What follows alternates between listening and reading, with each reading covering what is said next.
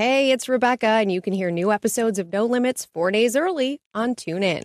Before we get started with this week's episode, you may have heard that we launched our first episode of RJ Answers, where I'm taking your questions. If you want a chance to talk to me on No Limits about your career, big questions, how to get ahead, you can email me at no limits with RJ podcast at gmail.com and I will take a look. I read every email that comes in and we'll have a conversation live right here on the podcast if you've got questions. So send them my way. The thing that I think just happened in this climate, in this country, at this moment, is that people are so hungry for positivity. People are so hungry for like reasons to believe that it actually, like, we're America. Like, this is the land of the free and the home of the brave. And sometimes it doesn't feel that way. And that's not okay. But I don't think I can get on a Metroliner and go to Washington and fix it right now. So I'm going to do what I believe is the right thing to do for every person in this country. From ABC, it's No Limits. I'm Rebecca Jarvis, and each week we're talking to the most bold and influential women playing at the top of their game, trying to demystify success and what it really takes to get there, and all the trade offs. Whether you're looking for answers or you just want to hear a good story, you're in the right place. On today's episode, she is cutting out the middleman. Tina Sharkey is the co founder and CEO of Brandless, a company that's on a mission to make high quality products more accessible for everyone with a $3 price tag across the board. So, how's she making it possible? You're about to find out.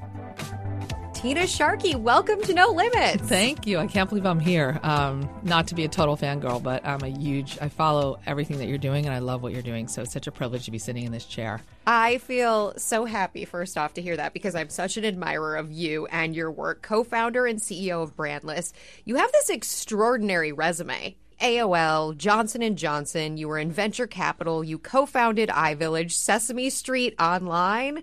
Uh, you've been called one of the most influential women in technology. Um, yeah, I, I, those are all those are definitely things I've done and things that have happened. So it's been a privilege to be a part of that, and um, I've had the luck to work with amazing people. So, how do you describe Brandless to people who've never heard of it before? What's the 30 second elevator pitch? The 30 second elevator pitch is better everything for everyone, um, starting with all the stuff that you love every day organics, non GMO, gluten free, clean beauty, um, organic extra virgin olive oil, organic coconut oil, the best pastas and organic sauces, and everything you love.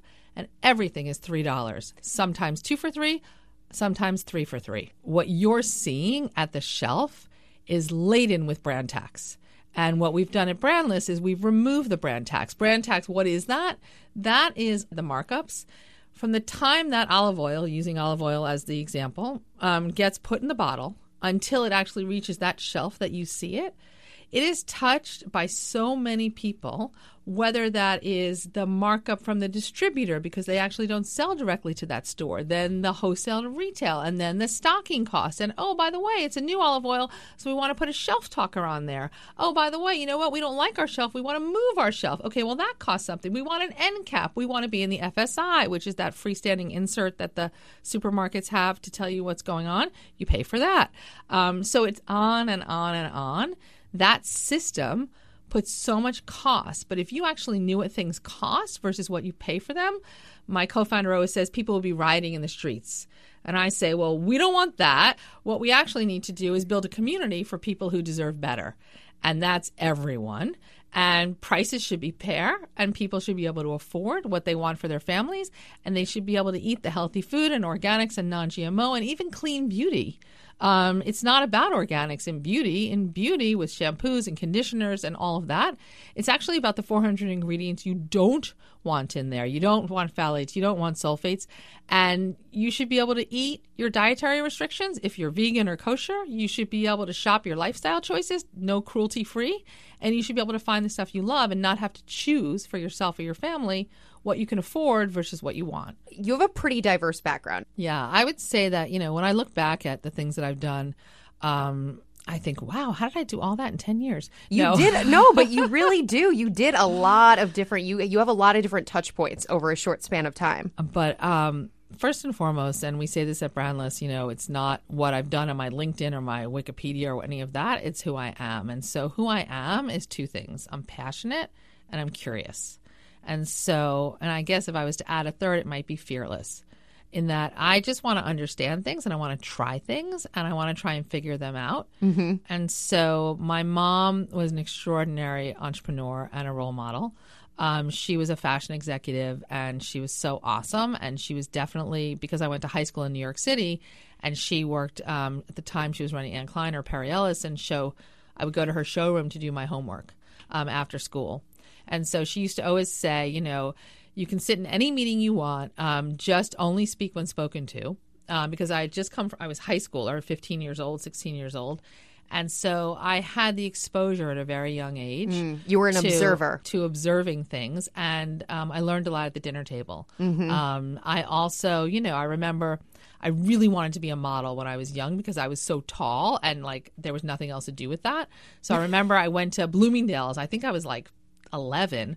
Um, and I said to my mom, I'm going to shop and you're going to shop and we're going to meet back, like, you know, at this one location. And I went to the eighth floor and I, um, I went and asked if I could be a model. And so the woman there, Kathy, she said, Well, sell me this pencil. And so I sold her the pencil and she hired me. And How did you sell downstairs. her the pencil? Do you remember? I remember like I held it. I talked about all the attributes of the pencil, the eraser, the lovely yellow, the fact that it works not only on standardized tests, but it also can, you know, if you change your mind, you know, like, you know, I just made it up. I don't know. I'm a storyteller. so, um, and she hired me. Um, and then I got to go to Bloomingdale's every Saturday and sort of be a robot and stand on a pedestal and do this miming, which so I didn't you were know an how in-store to do. model at I was an in-store model. at model. 11 years old. I think it was in 11 or 12, but it couldn't have been much more than that. Um, and then I even remember I was a, I was in the Gloria Vanderbilt runway show with Reggie Jackson, who was a big Yankee at the time, or maybe he had retired. Um, so that was like my my just being excited Yeah. and knowing how to build relationships with people was something I think that came very instinctively to me. So you you also had it sounds like you had a bit of a hustle inside of you. You wanted more than what whatever it was that was in front of you. Absolutely. When you went to college, did you have a sense in your mind at that point I want to go into business post college? Yes. I remember one thing that my mom told me, and I, I think for your listeners, this could be a good piece of advice because I give it to my teams all the time. Um, I remember I was going on, I don't know what it was. I was in high school and I wanted to do something. I don't remember what it was. I wanted to write a paper and I wanted to like interview like a famous person or whatever it was. And she said, just call them up and tell them who you are. And I was like, um, who am I? She said, You're Tina Sharkey. And I said, Well, that would be stating the obvious, but she gave me this sense that like I mattered. And when I think about Brandless, when I think about my teams, when I think about my career, my whole goal in life is to just hold up a mirror to everybody and say, like, you matter, like, you're awesome. Because if we believe in you, the first and most important thing is you need to believe in you. You you went to UPenn. I did. Uh, you studied international relations. Were you did That was a total hack. what does that mean? I wanted to. Uh, Penn has the most extraordinary campus. So there's Annenberg School of Communications, there's um, the College of Arts and Sciences, there's the Wharton School of Business, and they have these graduate art programs. I mean, it's just and it's like a candy store for someone who's just curious about everything.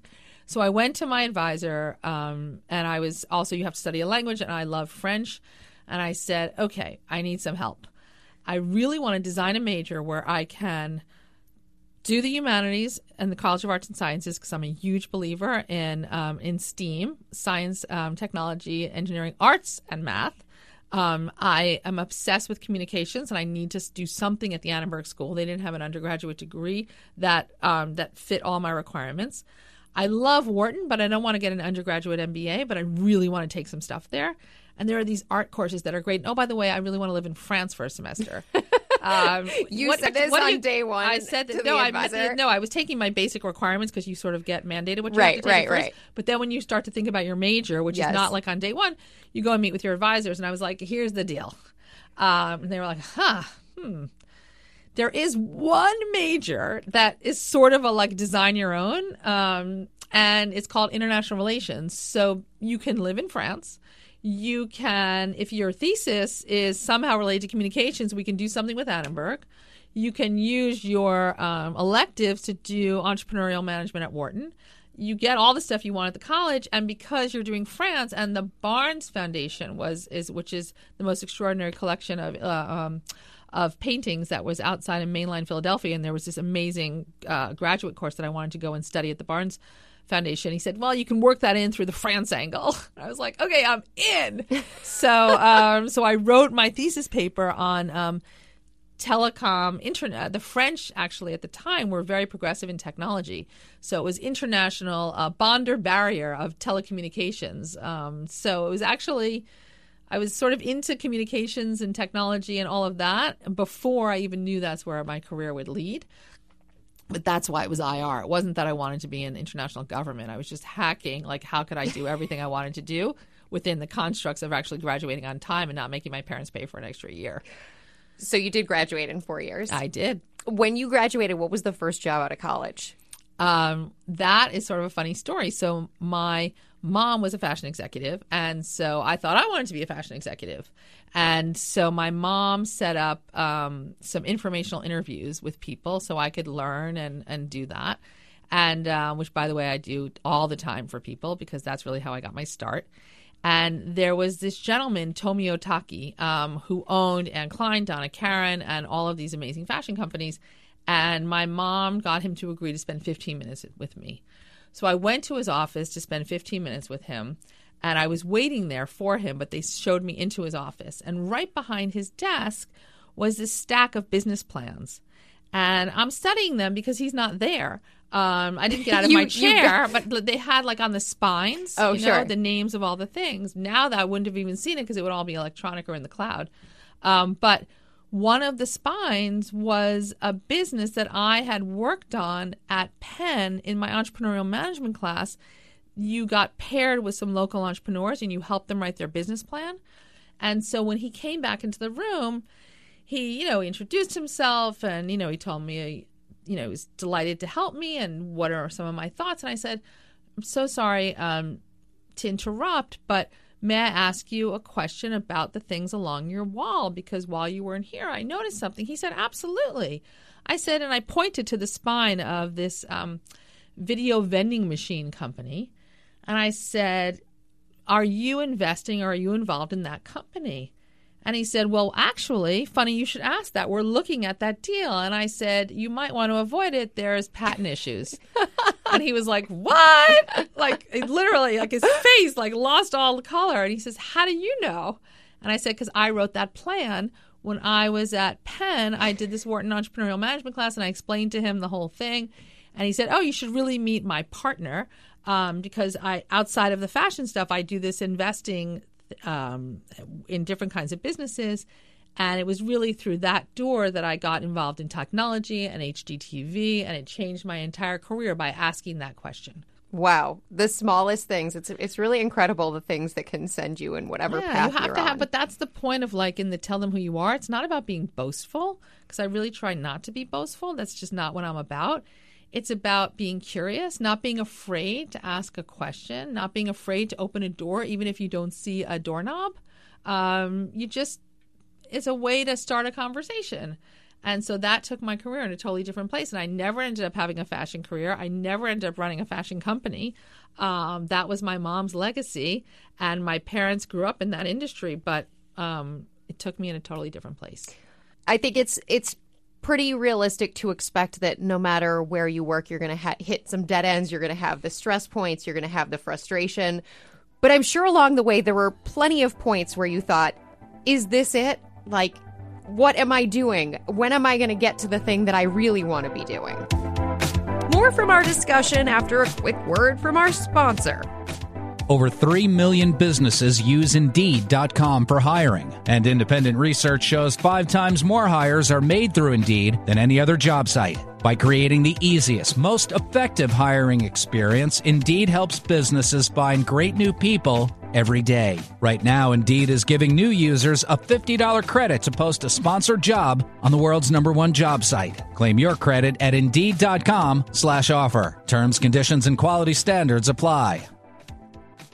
But I'm sure along the way there were plenty of points where you thought, is this it? Like, what am I doing? When am I going to get to the thing that I really want to be doing? Yes, 100%. And I'll say becoming a mom puts all of that in a very different Mm. perspective um, because work has a place in my life. But first and foremost, I'm a mom. Um, and that's my best job and my always job. But I would say that there have been times along the way where I felt like I was teaching people things that I had already forgotten.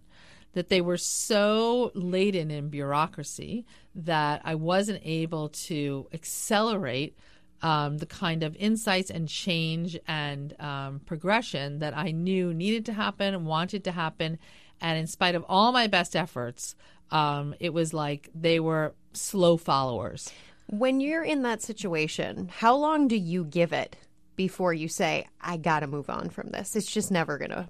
They're they're never going to catch on to the vision. It's just not the right fit. I can say that I've been in places, you know, I really had a privilege in working at Johnson and Johnson um, because it's an extraordinary company whose mission and credo and commitment to helping the world have the healthiest outcomes is so in the DNA of that uh, of that company that um, my as my grandfather used to say, and this is another life lesson, like I should pay them for the opportunity to have had that tour of duty. It was like a grad school in many ways.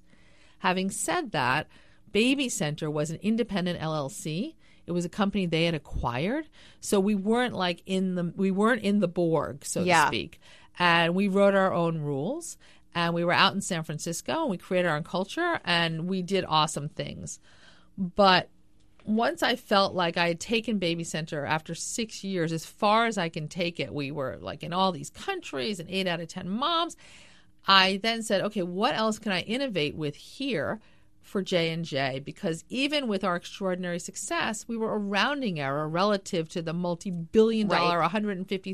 153,000 employees around the world in pharma and medical devices and consumer, all of that. It's different when you're not central to the mission of a company. Yeah, so I think that they would absolutely say that we were the jewel of the crown in in with in the context of what we did, but relative to the larger thing. And so what I said is, um, I'd like to go on some public boards. I was being asked because I'd like. To, I'm curious. I'm passionate. I want to cross train. And every time I said I wanted to do interesting things to develop myself, they would say, "Oh, if you have the bandwidth, you should go on the oncology disruption team, or you should go on the um, diabetes uh, reimagination team." And I was like, "No offense, but like, I don't know the difference between a magic marker and a biomarker. Like, I'll do my best, but like, that's not my training." They're like, "No, no, no, no."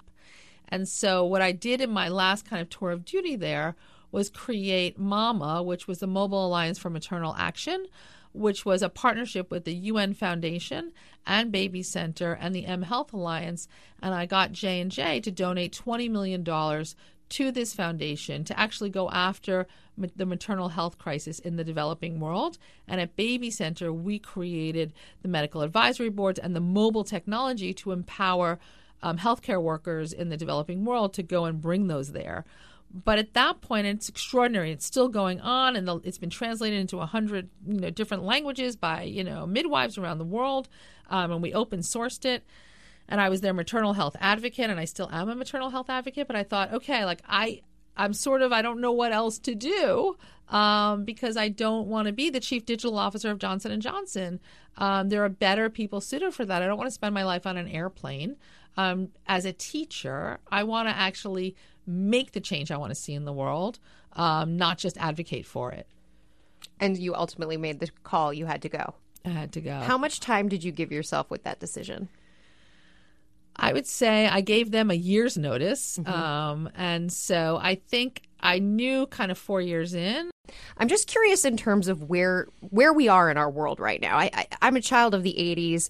Brands they mattered. I mean, my family didn't get a lot of the hot brands, but as a kid, I remember it wouldn't just be, oh, mom, buy orange juice or mom, we want this. It would be, mom, there was a commercial for this particular brand, and that's the thing that I really want. And my parents usually said no at that point. but, but, have we changed? Is- is- Absolutely. okay. I mean, so. So brands at their essence are trust marks, Right. and the sad thing is that what used to be a trust mark out of the top 100 CPG brands in America today, last year 90 were in decline. CPG is consumer, Consumer packaged goods. Right. So of all of the like brands that you're talking about, which is a massive amount into the most developed economy in the world, 90 were in decline. What does that actually mean? What that means is that we've lost trust. People don't trust brands anymore. Um, we've lost faith and people are sick and tired of the false narrative. So, what is false narrative? The Jolly Green Giant? Like, really? Does he make your, you know, green beans any better? like, come on, Mr. Whipple? Like, you know, Marge, the Palmolive lady? Like, the guy in the shower with a six pack? Like, that's going to make your shampoo or your shave gel better? No, those that's false narrative. You have an iPhone, you have a podcast, you're amazing. So does everyone. So people want to tell their own stories. And so, what we really tried to do at Brandless is not be anti brand, not be generic by any stretch, and certainly not private label. We are a brand. Brandless But is a brand. Brandless is a brand. Ladies and gentlemen, let me announce to you brandless.com. Like, there is a brand. But here's the caveat we are reimagining what it means to be a brand. We are people first, we are doing it as a community, we are transparent, we are authentic, and we're fair. And so the narrative is really your story, not our story. So what do we mean by that? I mean, a great example. We had a beauty blogger um, post on Insta uh, our our um, organic coconut oil and our organic brown sugar, and she said, "I love Brandless Beauty because I mix these together and make a lip exfoliant." Fantastic! Like her story is more interesting than our story. Like Her telling people what she does with the products is more interesting than you telling people what to do with the products. So we can give you instructions and recipes and how to use it, like the efficacy of something, and that's why we label everything so clearly. But we want to turn the camera back because it's already turned on. It's selfie nation. So there's a billion stories that are being told. We want to actually create the space. When we say fill in the white space, like beauty is blank because what beauty means to you versus what beauty means to me is very different. And I don't think that I should tell anyone they should have to be taller and have brighter teeth or be happier or this is going to make you thinner or fatter or bigger or anything. Like, no, what if you're already amazing? What if you are already amazing right now before you ever touch my product? And let me tell you what this product is it's organic tomato and basil sauce. It's not going to change your life, but it's $3 and it's awesome. And you tell me what you're going to cook with it. It's not going to change your marriage. It's not going to change your family. it's not going to change your dinner parties.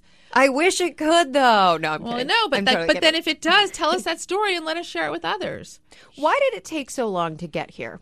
Why is it that you know we've spent years and and frankly uh, until brandless and and now a number of private label brands are coming out for so many years it was just kind of like markup markup markup get more and more expensive and whatever the ingredients were was sort of an overlooked fact why is it that this is such a sea change right now Yeah, that's a great question. I would say that I want to differentiate between private label and brandless. And the reason I do is because you only find a private label brand when it's on the shelf next to a national brand.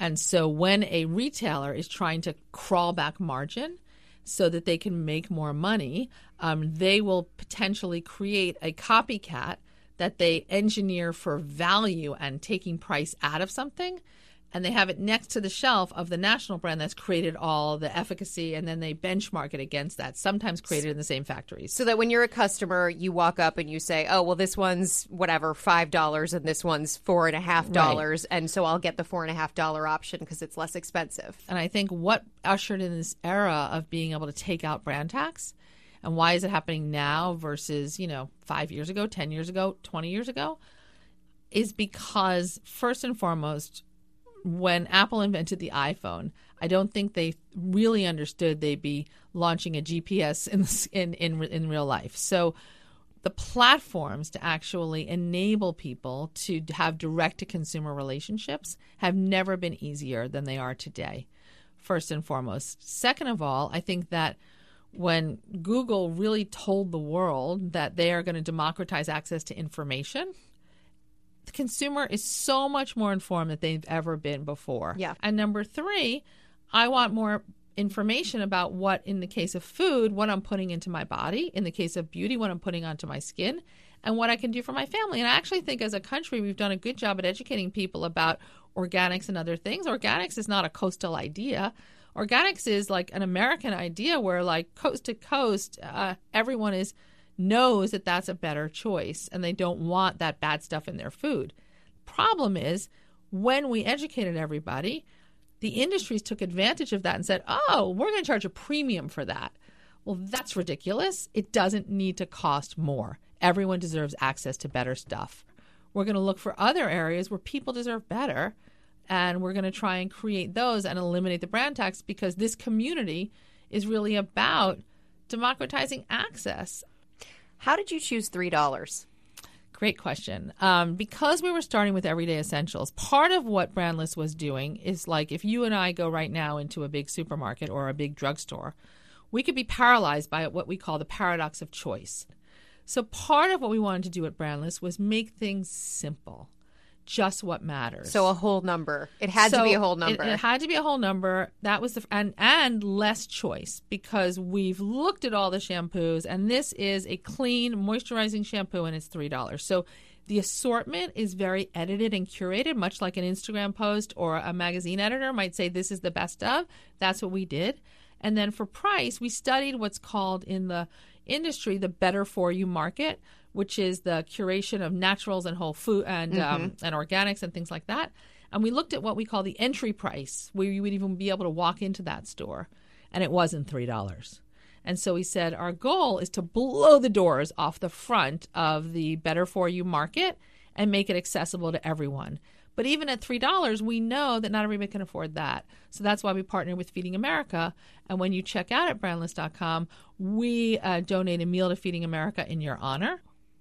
How do you deal with it when you really, really want to get into a category? And I'm sure there are categories like this. There are there are products that you really want to do, but you can't figure out how to do them for three dollars. Do you yes. have any examples of products that you've either We're working on it? Yes. Yeah. Uh, a good example of that, a product that um, we are going to do. So listeners, we will do it. Um, we just have to figure it out. We won't lower our standards. That's the first thing. Almond butter almond we have butter. to figure out how to do almond butter for three bucks. For three bucks. And so, what's interesting, and I don't want to, you know, Rachel Vegas, who's our extraordinary um, uh, head merchant, um, and Jessica uh, are literally, we're like, we have meetings on like, how are we going to do almond butter because our community wants it. I mean, our first original assortment um, was all architected by us and with our community and focus groups that we hadn't launched yet. So you ask people basically what products people, do you want? What products can we do? Yes, we looked at what's called household penetration, like what is people buying every day. We looked yeah. at what's called consumption turns. How often do they um, replenish these things? And then these merchants and the team are extraordinary putting together the everyday essentials assortment.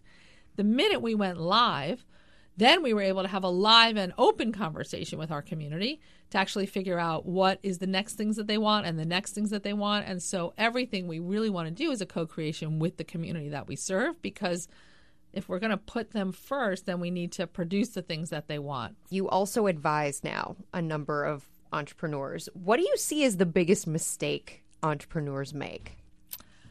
Um, I would say consistently the biggest mistake entrepreneurs make is that they don't ask enough questions. Um, they don't um, identify the things they don't know because they don't always even know the questions to ask. So, how would you, if you were advising them, how would you advise them how to even learn what the questions are that need to be asked? I think that entrepreneurs have to have a blend of courage and like blind faith in themselves because it's a it's a it's a lonely, fearless mm-hmm. job but they also need to create a network around them of people who are right there wanting to help um, in small and large ways. And they have to figure out a way to build that community of advisors and fans and friends that they can be humble and just and be vulnerable. I think that oftentimes because entrepreneurs have to be so strong in order to like sell their story to the ventures or sell their story to their team that they've left the most important human quality, in my opinion, on the table, which is vulnerability. Because vulnerability sort of like reduces us all to the same. And so it's okay to not have the answer. It's okay to ask the question. it's okay to acknowledge that there's opportunity for growth or learning there. And I think the the best entrepreneurs are the ones that are totally self-actualized with that and actually acknowledge what they don't know. What's been the toughest lesson for you along the way? Um, the toughest lesson for me along the way, I would say that there have been times when I've been in relationships, business relationships with people that um, did not represent my values. And yet I wanted to change them or I wanted them to be a certain way.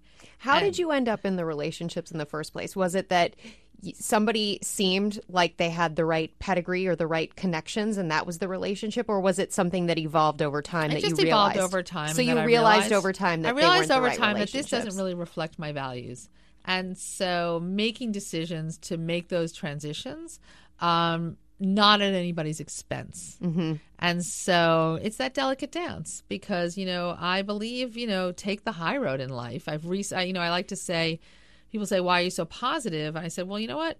I kind of like reset my Google Maps to only show me the high road because life is too short. And so if you take any other road but that road, the only person you're really holding back is yourself. And so oftentimes people ask me about Brandless, like, what just happened that like everyone is excited about Brandless? I said, well, besides the democratization of access, the thing that I think just happened in this climate, in this country, at this moment, is that people are so hungry for positivity. People are so hungry for like reasons to believe that it actually like we're America. Like this is the land of the free and the home of the brave and sometimes it doesn't feel that way and that's not okay. But I don't think I can get on a Metroliner and go to Washington and fix it right now. So I'm going to do what I believe is the right thing to do for every person in this country. And people 99.99999% of them I have yet to meet and I never will meet. But I just want them to have better and I don't need a government agency to fund it. Silicon Valley is really good at solving hard problems, but oftentimes we solve them for the community of Silicon Valley. And I want to use whatever entrepreneurial skills I have and Ido has and our extraordinary team has and our venture capital support solve systemic problems for this country that are fun and awesome and extraordinary and maybe begins to reclaim the humanness of this economy and this country because it can be fun, it can be awesome, but like let's focus on the amazing people in this country and reclaim the awesomeness that makes us America. And so for me, like that's worth getting out of bed in the morning. Here, here. You're not running for office at any point. I don't. I'm don't see you as. I don't see you as a 'cause I feel like I can get more done outside the system than inside the system. It's What's all the about getting it done. What's the worst advice you've been given along the way? Ah, that's actually, um, I was thinking about that this morning, and um, I actually remember exactly the moment. Um, I was sitting um, at a, a big meeting uh, with another executive, and I don't remember, they were talking about this transformation of our teams, and we had to do this or we had to do that, and we were going to rebuild this certain software. And so they said, you know, okay, we're reclaiming this. And I said, okay, well, I'll take that one. And, and then they went on, and I said, okay, I'll take that one. And so then we broke for a bio break, and this person and I walked out, and she looked at me and she said, you know, can I give you some advice? And I said, absolutely. She said, you volunteer for way too much. Don't make eye contact and don't raise your hand.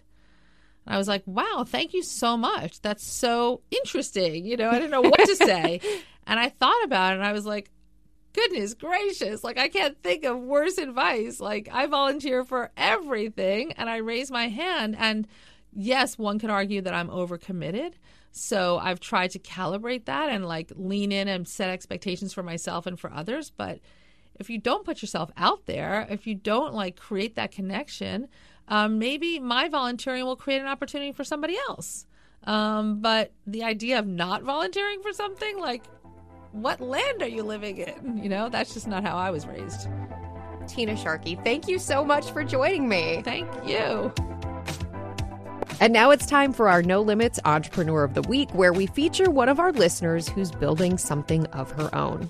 And our No Limits Entrepreneur this week is Rachel Silver. She is the CEO and founder of Love Stories TV, which is a media company that's building the first and largest library of real wedding films. Rachel went to undergrad at Michigan State University, where, fun fact, she was on the synchronized figure skating team. She then received her master's in international affairs, conflict resolution, and civil society development from the American University of Paris. Prior to founding Love Stories TV, she spent a little over four years at Birchbox. You all know Birchbox. We had the CEO and founder, Katia Beauchamp, here on No Limits recently. Fabulous woman, really smart, brilliant, brilliant founder. Well, Rachel spent four years at Birchbox, where she was most recently the director of social marketing and content strategy. She now lives in Brooklyn with her husband, Justin. So, how did it all begin? Rachel says she had an idea she couldn't stop thinking about. While she was at Birchbox, she was responsible for creating video content that was entertaining but also moved people to shop. And because her small content team was competing for customer attention with huge media publishers, she was constantly looking for creative ways to think about content. In 2013, she got married, didn't have a wedding video, but following her own wedding, she started to see her friends' wedding videos on Facebook, and a light bulb went off. She thought, this is the best content I've ever seen. Real people, real stories, professional production. So she decided to create Love Stories TV, which has now built the first and only platform for watching weddings contributed by newlyweds and wedding filmmakers from all over the world. Before taking the plunge and leaving Birchbox, Rachel ran Love Stories TV at night for four months so that she was sure that it was catching on. Great idea. And then, with the support of her husband and Birchbox CEO Katia Beauchamp, she started doing Love Stories TV full time. They recently closed their Seed 2 financing and are working with paid advertising partners.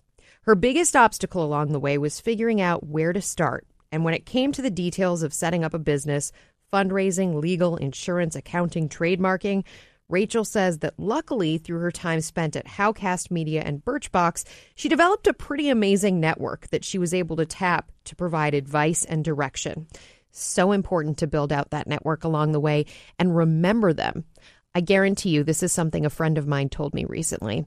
If you feel like there's something on your mind, something you really want to accomplish, take a minute and think about the goal and then write down all the people you know who might be able to help you get to that goal. The list will be longer than you think once you start writing names down. Great advice. Well, Rachel says if she could go back in time and give herself advice at the start, she would say, buckle up. Being a founder is like riding a roller coaster. Congratulations, Rachel, on what you've built with Love Stories TV, and congratulations on being our No Limits Entrepreneur of the Week. Remember, if you or someone you know should be featured here on No Limits as an Entrepreneur of the Week, or if you'd like to ask me a career question in our RJ Answers segment, you can send an email to no limits with RJ podcast at gmail.com. Again, that is no limits with RJ podcast at gmail.com. I read every single email that comes to that address, so thanks to all of you for sharing your stories with me. Also, if you like what you heard here, don't forget to subscribe, leave us a review. It really does help spread the word of No Limits and get us out there so people can hear and learn about the podcast. And we look at the reviews as well. We appreciate them. Thanks for sharing the feedback. As always, you can find me on Facebook, Instagram, Snapchat, Twitter, and LinkedIn at Rebecca Jarvis. Don't forget to use the hashtag no limits. And I want to give a shout out to the team here at ABC who helps make this happen week after week. My wonderful producer, Taylor Dunn, our fabulous editor, Michelle Buncardo, my phenomenal research assistant, Annie Osakwe, the fabulous team here at ABC Radio, Elizabeth Russo, David Ryan, Josh Cohan, Andrew Kelb, and Steve Jones. Thanks to all of you out there who help make this happen. Hey, I'm Andie Mitchell, a New York Times bestselling author. And I'm Sabrina Kohlberg, a morning television producer. We're moms of toddlers and best friends of 20 years. And we both love to talk about being parents, yes, but also pop culture. So we're combining our two interests by talking to celebrities, writers, and fellow scholars of TV and movies Cinema, really. about what we all can learn from the fictional moms we love to watch. From ABC Audio and Good Morning America, Pop Culture Moms is out now wherever you listen to podcasts.